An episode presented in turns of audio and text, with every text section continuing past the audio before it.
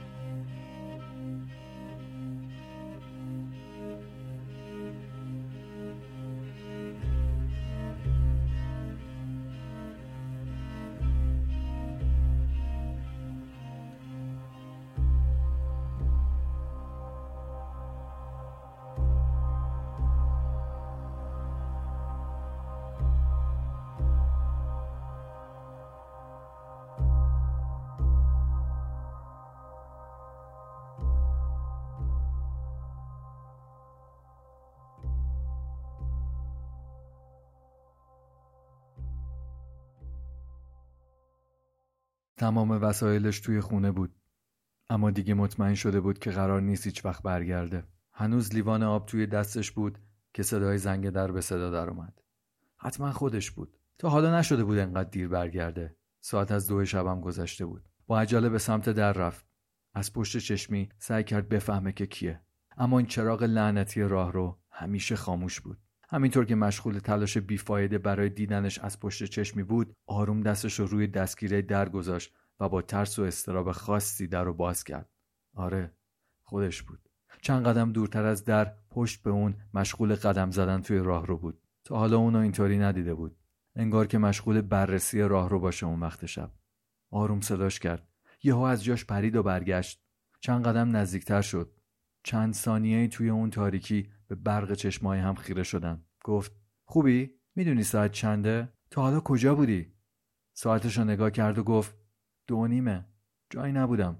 داشتم برمیگشتم خونه. گفت خوبه که بالاخره رسیدی. می‌دونی چقدر منتظرت بودم؟ یه لبخندی زد و گفت آره فکر کنم دیگه رسیدم. یه چند قدم به در نزدیکتر شد. برایان هنوز از قاب در کنار نرفته بود. گفت ببخشید اجازه میدین؟ برایان یه لبخند زد و گفت خواهش می‌کنم خونه خودتونه. آروم از سر راهش کنار رفت. سارا وارد خونه شد. با دقت داشت به همه جا نگاه می‌کرد. انگار از وقتی که رفته بود خونه هیچ فرقی نکرده بود.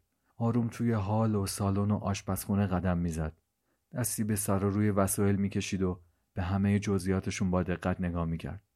همه چی سر جاش مثل روز اول یا مثل اون روزی که برای همیشه از اونجا رفته بود. انگار هیچ عجله‌ای برای رفتن به اتاقش نداشت. برایان از این همه رفتار عجیب سارا دیگه کم مونده بود شاخ در بیاره. گفت شما مثل اینکه اولین بارتونه تشریف میارین اینجا. سارا بلند خندید و گفت اولین بار که نه اما فکر کنم اولین باره که انقدر دیر برمیگردم.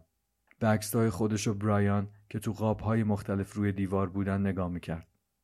یکی از اون عکسهایی که از خودشون دوست داشت رو از روی دیوار برداشت و به سمت برایان رفت. با دستاش خاکی که روی صورت برایان توی قاب عکس نشسته بود رو پاک کرد. دست سردش رو زیر چونه برایان گذاشت و آروم سرش رو بالا آورد. تابلو رو کنار صورت برایان گرفت و گفت اصلا عوض نشدی.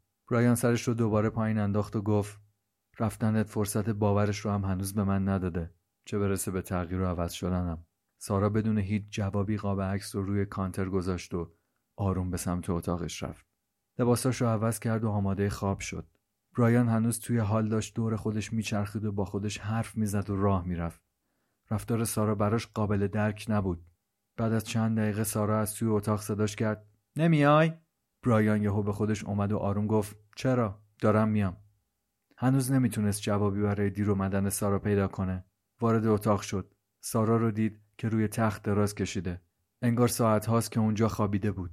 آروم و بی حرکت مثل چند دقیقه قبل رفتنش. اصلا نمی‌تونست باور کنه که اون همین چند دقیقه پیش رسیده خونه. آروم رفت کنارش و خوابید. سارا گفت چقدر دیر کردی؟ کجا بودی پس این همه وقت؟ فکر می‌کردم دیگه نمیای. برایان جوابی نداد. سارا گفت انقدر دیر اومدی که دیگه داشت خوابم می‌برد. برایان یه لبخندی زد و گفت آره می‌دونم. کافیه یه چند دقیقه دیرتر از تو به تخت برسم تا خوابت ببره. سارا گفت چند دقیقه؟ الان چند ساعته که توی اتاق منتظرم تا بیای. اصلا معلوم هست کجایی؟ برایان گفت سارا بخواب عزیزم فکر کنم حالت خوب نیست. داری هزیون میگی. سارا گفت باشه میخوابم. اما نمی‌خوای قبلش لباساتو عوض کنی؟ برایان یهو جا خورد. لباسام؟ آره دیگه یادت نیست؟ برایان گفت چیو؟ قول دادیم با لباسای بیرون روی تخت نیایم. برایان توی یه لحظه متوجه شد اینایی که تنش لباس خواب نیست. چی؟ مگه میشه؟ اون با یه شلوار جین و یه پیراهن اومده بود توی تخت. اما اینا رو کی تنش کرده بود. حتما همون موقعی که داشت می‌رفت در رو برای سارا باز کنه. نه نه. امکان نداشت اون توی اون ساعت برای باز کردن در این لباس رو تنش کنه. این فکر توی چند ثانیه داشت دیوونش می‌کرد. از سارا پرسید نمی‌خوای بگی تو الان کجا بودی؟ سارا توی همون حالت گفت برایان من اصلا از خونه بیرون نرفتم. تو چی؟ تو نمی‌خوای بگی کجا بودی؟ چون اونی که لباسای بیرون تنشه من نیستم. برایان جوابی نداشت بده. سارا گفت می‌دونی چند بار بهت زنگ زدم اما یه بارم جوابمو ندادی. برایان بازم یه نیشخندی زد و گفت معلوم هست چی میگی؟ مثل اینکه داستان برعکس شده. اونی که هر روز به تو زنگ زده و جوابشو ندادی من بودم نه تو. بیا اینم موبایلم. برایان موبایلش از توی جیبش بیرون آورد تا تماساش رو نشون سارا بده. شت! یهو کل وجودش خیس عرق شد. چند بار چشماشو باز و بسته کرد و اونا رو محکم با دستاش مالید. اما توی اون چیزی که می‌دید هیچ فرقی به وجود نمی اومد. سارا از ساعت نه شب بهش 15 بار زنگ زده بود. با استراب از جاش پا شد. زل زده بود به صفحه موبایلش. باورش نمی‌شد اون چیزی که داشت می‌دید. سارا گفت چی شد؟ پس چرا به هم نشون نمیدی موبایلت رو؟ برایان دیگه نمی‌تونست این حالت رو تحمل کنه. یعنی چی؟ پتو رو از روی سارا کنار زد و گفت پاشو دیگه این مسخره بازی بسه. من همین یه رو پیش در برات باز کردم. حالا میگی من 6 ساعته که اینجا نبودم؟ سارا نمی‌فهمید برایان داره چی میگه و حسابی از رفتار اون ترسیده بود. هر جوری بود فقط می‌خواست اونو آروم کنه. سارا گفت برایان آروم باش چیزی نشده. حالا الان جفتمون کنار همیم. مهم نیست کی که کجا بوده و داشته چی کار می‌کرده و چرا دیر اومده. دیوونه بازی در نیار. بیا لباساتو عوض کن. می‌خوایم کنار هم بخوابیم. واقعا دلم برات تنگ شده. برایان گفت چجوری می‌تونی از این اتفاق بگذری و دروغ تحویل من بدی؟ چرا همیشه می‌خوای حس دیوونه ها رو بهم بدی؟ من هیچ مشکلی ندارم. می‌فهمی؟ با من مثل روانی ها حرف نزن. من آرومم. برایان با عصبانیت از اتاق بیرون رفت. همینطوری موقع راه رفتن با خودش حرف می‌زد. جعبه قرصش رو از روی کانتر کنار قاب عکس برداشت و رفت سر یخچال. یه لیوان آب برای خودش ریخ با دستای لرزون جعبه رو باز کرد و دو تا از اون قرصا رو با هم خورد. تابلو رو از روی کانتر برداشت و سر جاش روی دیوار آویزون کرد. چند دقیقه به عکس خودشون خیره شد. با دستاش خاکی که روی صورت سارا توی قاب عکس نشسته بود رو پاک کرد. انگار با رفتنش هنوز کنار نیامده بود. موبایل سارا رو از روی میز برداشت. یه بار دیگه به خودش زنگ زد تا اسم و تصویر اونو بازم بتونه روی موبایلش ببینه. دیگه مطمئن شده بود که قرار نیست هیچ وقت برگرده. هنوز لیوان آب توی دستش بود که صدای زنگ در به صدا درآمد حتما خودش بود.